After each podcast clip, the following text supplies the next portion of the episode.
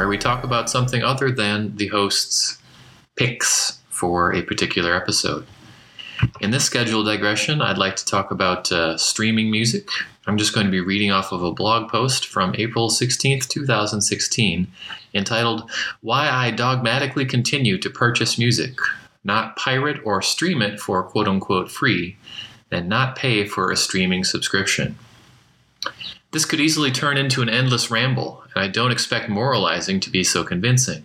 So let's start with pure self interest. There'll be plenty of time for scolding later. Second Amendment activists who feel the need to arm themselves are obviously uncomfortable with the idea of all firearms being in the possession of public authorities. Weaponized music is less the direction I want to go in than reliance on keeping your collection only in the cloud or streaming everything. Before letting fly with accusations of technophobia, allow me to invoke the demigod.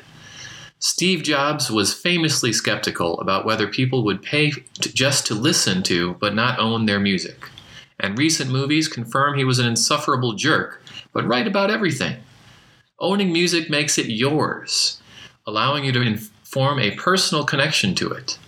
That people are paying for streaming services doesn't mean Jobs was wrong, just that we're prioritizing convenience over deeper connections, or that people really don't like ads interrupting their tunes. That'd actually be a nice conclusion, too.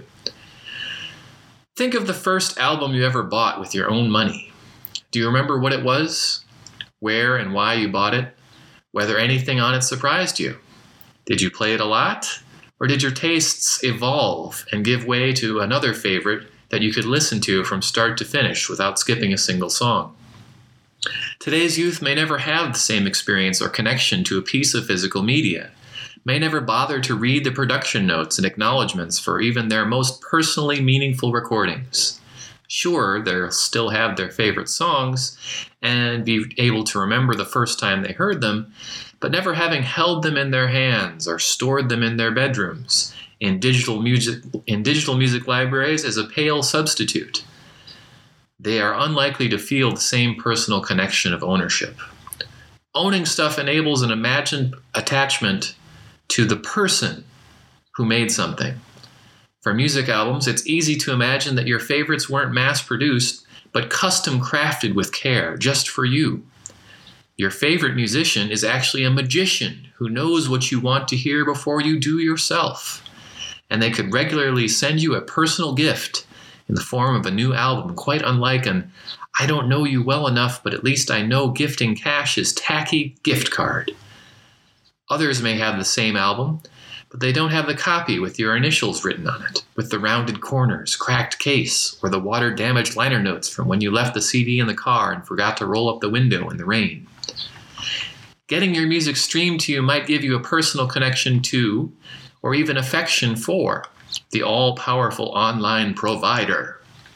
But it will never conjure triumphant memories of digging in crates or scanning physical shelves and finding what later became your favorite album. If listeners want to form an attachment to an aggregator, let it be to let it be one or more of the kindly and caring record labels, not a monolithic streaming service that reserves less bandwidth and promotional space for your most revered favorites than crap you'd never be caught dead listening to.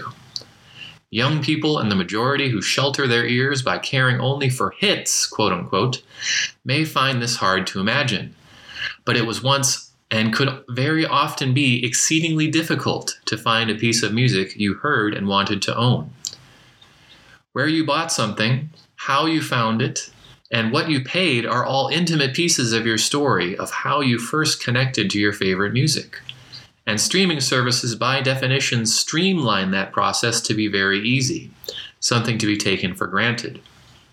Hardly anyone can spin a good yarn about how they scrolled through a series of menus and double clicked, because we've replaced personalized stories of passionate pursuit with routinized convenience. Though I could easily imagine older generations struggling with the technology so much that finally succeeding to hear music might be a similar triumph if old people listen to new, new old people listen to new music, which they hardly do. I talk tough, but I've also failed to make ringtones in my uh, my iPhone. It used to be that shopping for music was more like fishing. usually unsuccessful, and so a small victory, if achieved, subject to elaborate embellishment of the hunt, and even room for entertaining fictions and non fictions about quote unquote the one that got away. All this will make for an increasingly wide gap between collectors who want something because it's rare and therefore valuable, and those who actually want to use something for its intended purpose, much like the quaint novelties of antique collecting. In the past, this always happened to the previous outdated medium. With streaming, the quaintification, quote unquote, is happening to the very notion of owning music, arguably to the music itself, if it's not available on a particular or any streaming device at all. And that's something I find at least as bad as music's commodification, which is by no means new. The very meaning and purpose of a music collection is in perilous flux, and the possibility of highly meaningful possessions becoming merely collectible or worthless can be traced to such fundamental changes in the processes of buying and collecting, forming something forming something personal and effectively permanent that represents one's individuality or just mindlessly consuming music. Undoubtedly, much music is created precisely to be commodified and mindlessly consumed. But that's what plenty of folks such as myself like to judge as bad music. Besides, it's a lot easier to judge someone by what's in their massive music collection, or far worse, their entire lack thereof, than to snoop on their phone or computer for what they have streamed in the past 10 to 20 years. And I must judge! In short, we tend to appreciate more what we have worked harder to obtain. The art, or product, is not as separable from the medium as we are led to believe. Witness the resurgence of vinyl, that most annoying to lug format. And a confession since my dad sold my quite large record collection, I'd traveled to the ends of the earth to amass, moved from house to dorm to apartment in Wisconsin to Ohio to New York City and back to Indiana. I have not purchased vinyl again and appreciate CDs all the more. Getting the fruit, the nut, or the seed without the rind or the shell often doesn't feel or taste quite the same. That is to say, the product of sheer convenience is often lazy, inauthentic, or simply less gratifying. When musics eventually stop bothering to make albums, the venerable medium of album art, including variously artistic ways to package LPs and CDs, will wither and die reducing furthermore the opportunities for visual artists to make a buck. With time, the pleasure of clicking on a new song may approach that of, a, of opening a new CD, but in my mind, it will always be less. The gesture of a screen swipe or a mouse click is too fast to let the anticipation build, associated with so many other things as to be indistinguishable from paying your bills online opening a new CD and wondering what it will sound like as you lovingly insert it into your player will never feel like the annoyance of waiting for the stream to buffer already. These are the downsides of quote unquote convenience and music accessibility. And they are just a few reasons why I'm an old fashioned anti streamer and fervent supporter of rec- record stores and CD stores in all their forms the day non instrument music stores become solely a bastion for classic rock memorabilia collectors rather than a gathering place for music lovers of all styles will be a sad one. And the mass closures of this endangered species point directly in that direction. This has meant that all remaining independent brick and mortar stores, though there are hardly any examples of national or corporate record stores anymore, have turned to high priced memorabilia to stay afloat. Anybody want to go hang out and listen to a concert poster or a novelty lunchbox? Oh boy, I sure do. If music ceases to be something we shop for and buy, instead becoming merely a universal thermostat switch of on or off, set to be within a quote unquote comfortable range of wildly appealing hits available anywhere, anytime, we lose something of our human diversity. The first to go are the really colorful but commercially hopeless dreamers and outsiders at the margins. But as the profit motive inevitably creeps back in as the bottom line, Who is to say streaming services won't trend toward truncation rather than expansiveness of selection? A personal example walking around Beijing in 2001, almost every block had a CD store, and even smaller cities like the one where I was posted in the far west could be counted on to have at least one store with an interesting selection as late as the late 2000s, making exploration of every city worthwhile because every store had something different. Streaming and piracy, though admittedly more a result of cracking down on piracy in China, have in the past 10 years killed off an even vaster majority of CD stores in China, making cities that weren't very architecturally interesting to me in the first place now barren wastelands hardly worth exploring on foot for hours on end. This is sad. CD stores, sorry, CDs and stores that sell them have become mere cookie cutter accessories to enhance the experience of being in a car. There are entire albums and stores purporting, purporting to purvey something called quote unquote car music.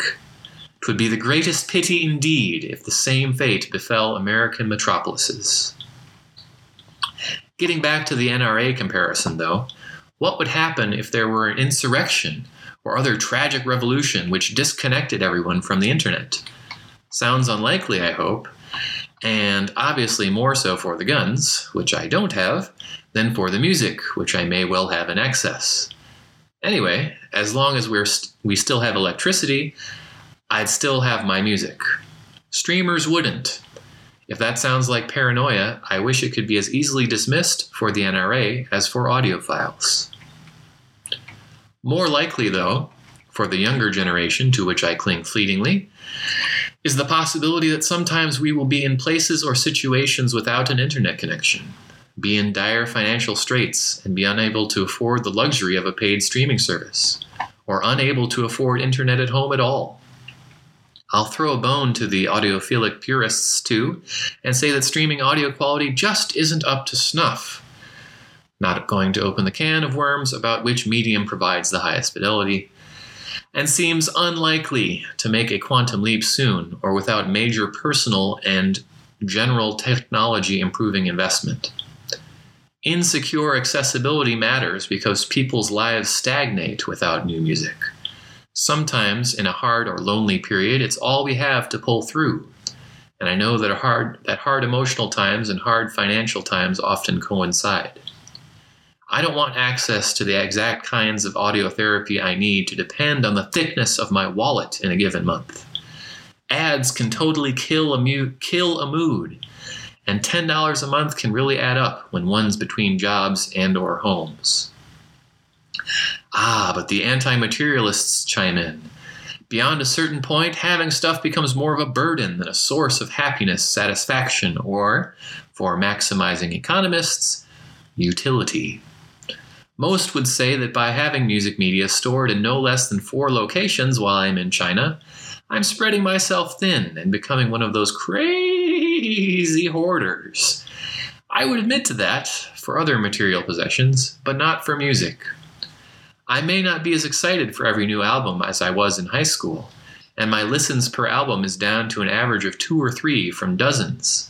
But the thrill is absolutely still there. Also, it sure beats crack. While I may seem quixotic in my high horse, on my high horse of resistance to streaming's transformative quest to turn all proud music collectors into hoarders, I'll admit I'm no Puritan. I should disclose that I'm a downloader, not a physical media diehard. But given the choice, I'd absolutely prefer a CD with flippable pages of liner notes and artwork to an inert JPEG in my iTunes. This is still personally perfect. Ah, this is still perfectly socially acceptable in bookworms' aversions to e-readers, even as the number of unstreamed obscure albums approaches or exceeds parity with that of books that will be forever unkindleable. I've been an eMusic subscriber since 2008, both because it's cheapish and convenient. Having established my basic tastes through far flung world travels in search of my favorite music, I'm ready to settle down with some convenient consumption for when I'm not in California, New York City, or another place with great music stores. Bandcamp yet might yet pick up the slack and be an online savior. And yet, I still hold on to considerable moral compunctions against quote unquote free music online, to be discussed forthwith. With the advent of quote unquote free streaming services like Spotify, YouTube for the really young ones, egad, and a growing selection of others, neither self interest nor the old moral or legal argument for paying to own music really applies anymore. The self interested the self interested ah, the self interested pop listener might have complained that even top 40 radio didn't play exactly the songs they wanted, exactly when they wanted them though the idea of having insufficient repetition of 40 or so songs seems ludicrous to me. If I can stream precisely what radio couldn't quite do, and without paying anything, why shouldn't I? On demand, free TV and quote unquote radio, i.e., on demand streaming music services, must surely be the future, because no one wants to schedule their lives around any non self centered institution even for a few minutes. It also supposedly revives a moribund industry devastated by illegal file sharing, with revenues trickling down once more to the artists who created the goods in the first place. Ad supported or subscription supported music services uh, gives musicians a viable income and expands the number of listeners without the truly evil practice of piracy. If you download shared files and are not in dire poverty, you are a bad, bad person. I'll spare the reader an anti piracy rant for another entry. Right? Hmm. For the time being, against you are in the top 1% of artists, for whom I've pre- previously expressed contempt. The difference between piracy and revenue from streaming services, streaming services is literally pennies. At least buying CDs and MP3s sends a significant portion of the purchase to the artist. Certainly not as much as they'd like, maybe not actually enough, but significant. I've heard from a friend that Bandcamp gives among the highest proportion of the sale to the artist, but I admit I may never be rich enough to spend $10 on an album again. I'm a freaking conehead who needs to consume mass quantities of music. But I'll be darned if I ever support an online emporium that deals only or mainly on the slippery slope in individual songs. Just saying album seems likely to be antiquated unless buying more than one song on record, CD, MP3, or other medium remains an economically viable practice. The Tower Records documentary, All Things Must Pass, makes a big deal about how their avoidance of singles in favor of more profitable, i.e., higher priced, albums played a part in dooming their business. If all the young care about are single songs, however, It'll be like losing an entire art form, much like the fact that very few people today read prose, or its once myriad forms have been condensed greatly into short stories, novels, and novellas, which sell best. Just as some bands and artists specialize in music that doesn't fit the two to five minute verse, chorus, verse structure that still dominates commercial radio, another endangered medium, at all, some songs taken out of the context of an album lose their oomph completely. Remixing might help in some cases, but be impossible in many others. And surely a quote unquote perfect album of 30 to 80 minutes is a more substantial achievement, if not necessarily more difficult to achieve, than a single quote unquote perfect, i.e., catchy, innovative, technically brilliant, or commercially viable song. At very least, it's a more enduring experience. Unless you're one of those people who likes to loop the same song over and over again for an hour. Yikes. It is, with the, it is within the expansive margins of albums that new styles are born and new aesthetics for study and critique, critique are necessitated. So, warning metaphorical dangers ahead. Furthermore, Perfecting the three minute radio ready song has been done many times in most genres, and it is conceivable that one day the ways to do so will be exhausted. There are myriad but ultimately only so many ways to paint a door. Behind doors, however, are walls, which invite a near infinity of murals. By means of upscaling, this could describe equally well the entryway through a single album into an entire musical style. But note that letting individual songs do this rather than a full album, by limitation of length, will effectively limit what a style of music is and is not, or what cannot, what can or cannot be done within its confines. A quote unquote good song should indeed be a gateway to gateway to the walls beyond. And indeed, you can hang it hang many individually interesting pictures on walls. Just to have to extend the clunky metaphor this one more time as a jab at people who complain about albums not, not gelling together. But it needn't be the only way in. It would be a shame if the more flexible, forward thinking sectional divisions were demolished, leaving only portals to emptiness, or just a line of doors stacked like dominoes. Why will streaming kill albums? That's a topic for another post. But the short answer is that it's based on how youngsters access and listen to music differently than every previous generation since the LP became the standard. While people might always listen to the White Album, but eventually, as listening habits change generationally away from albums toward individual songs, they won't listen to that either. They won't listen to new albums by new artists. Not least because new artists, denied entirely the possibility of a hit or otherwise financially profitable album, will stop making LPs and focus on getting a million views or streams for one song, because that's the only way music will ever pay the rent. Bands and artists that don't use that highly rational strategy will be gradually marginalized and finally completely ignored because nothing re- represents artistic quality better than marketability, right? Spotify's current royalty distribution system is particularly insidious for future for the future of moderately popular old artists and would be popular new ones. It essentially makes songs compete against each other and pays out a proportion of total streams for the whole service, further incentivizing the need for a hit single every actually streamed song on a popular album that isn't yours effectively reduces your slice of the total streams. As the, as the service gets more popular, your songs have to keep pace or face declining revenue from the same number of monthly streams, while also competing with an ever increasing inventory of songs that will always be far more popular than yours. Let it simply be concluded here that curated collections of songs, or in terms a DJ might prefer, single artist mixes within a tightly, tight chronological window, are an art form unto themselves worth preserving.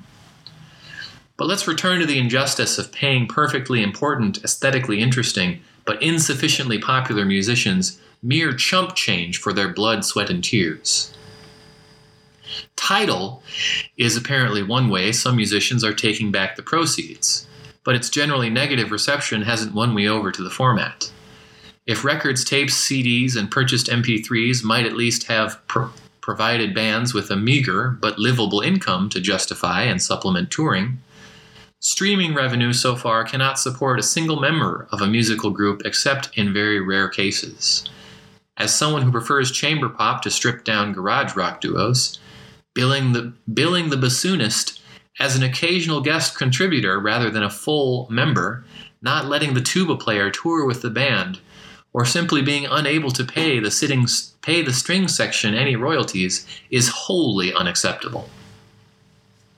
To a lesser extent, an art pursued more for passion than financial gain, but eventually, as in any trade or craft, if people can't support themselves doing something, they will cease to do it prof- professionally.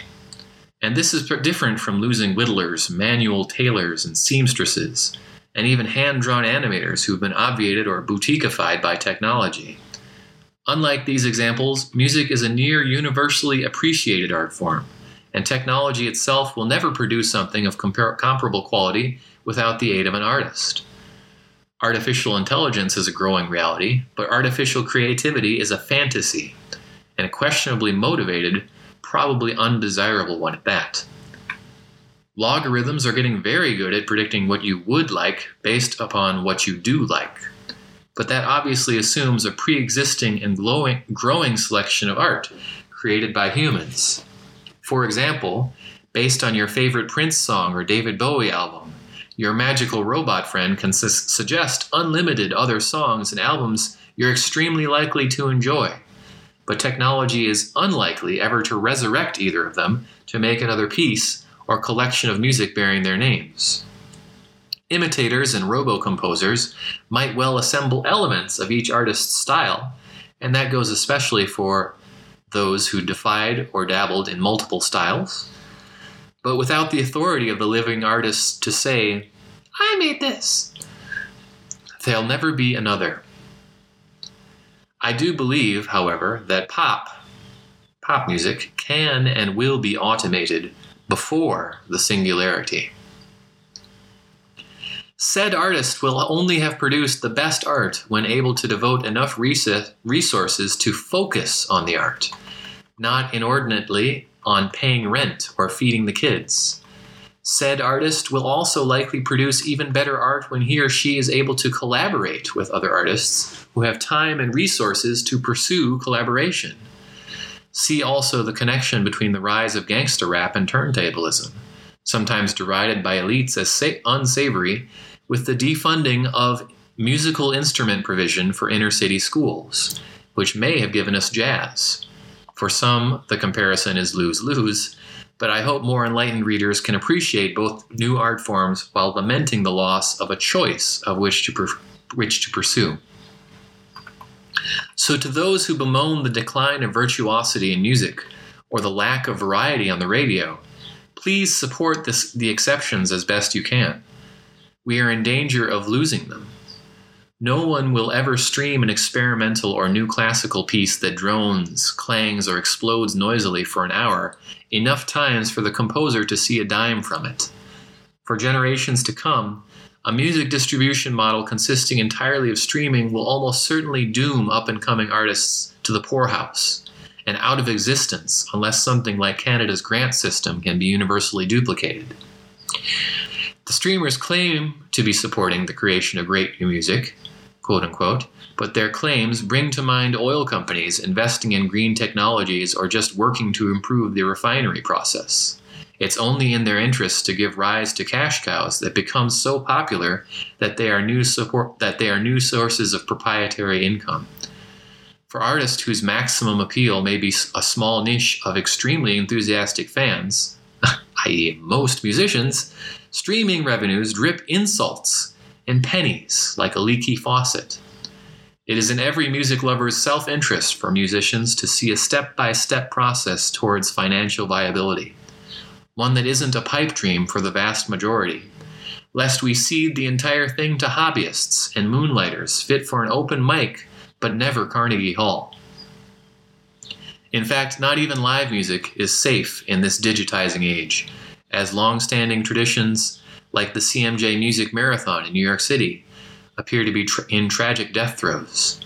The industry nearly took one of my favorites, Rob Crow, who by most measures would be considered extremely successful.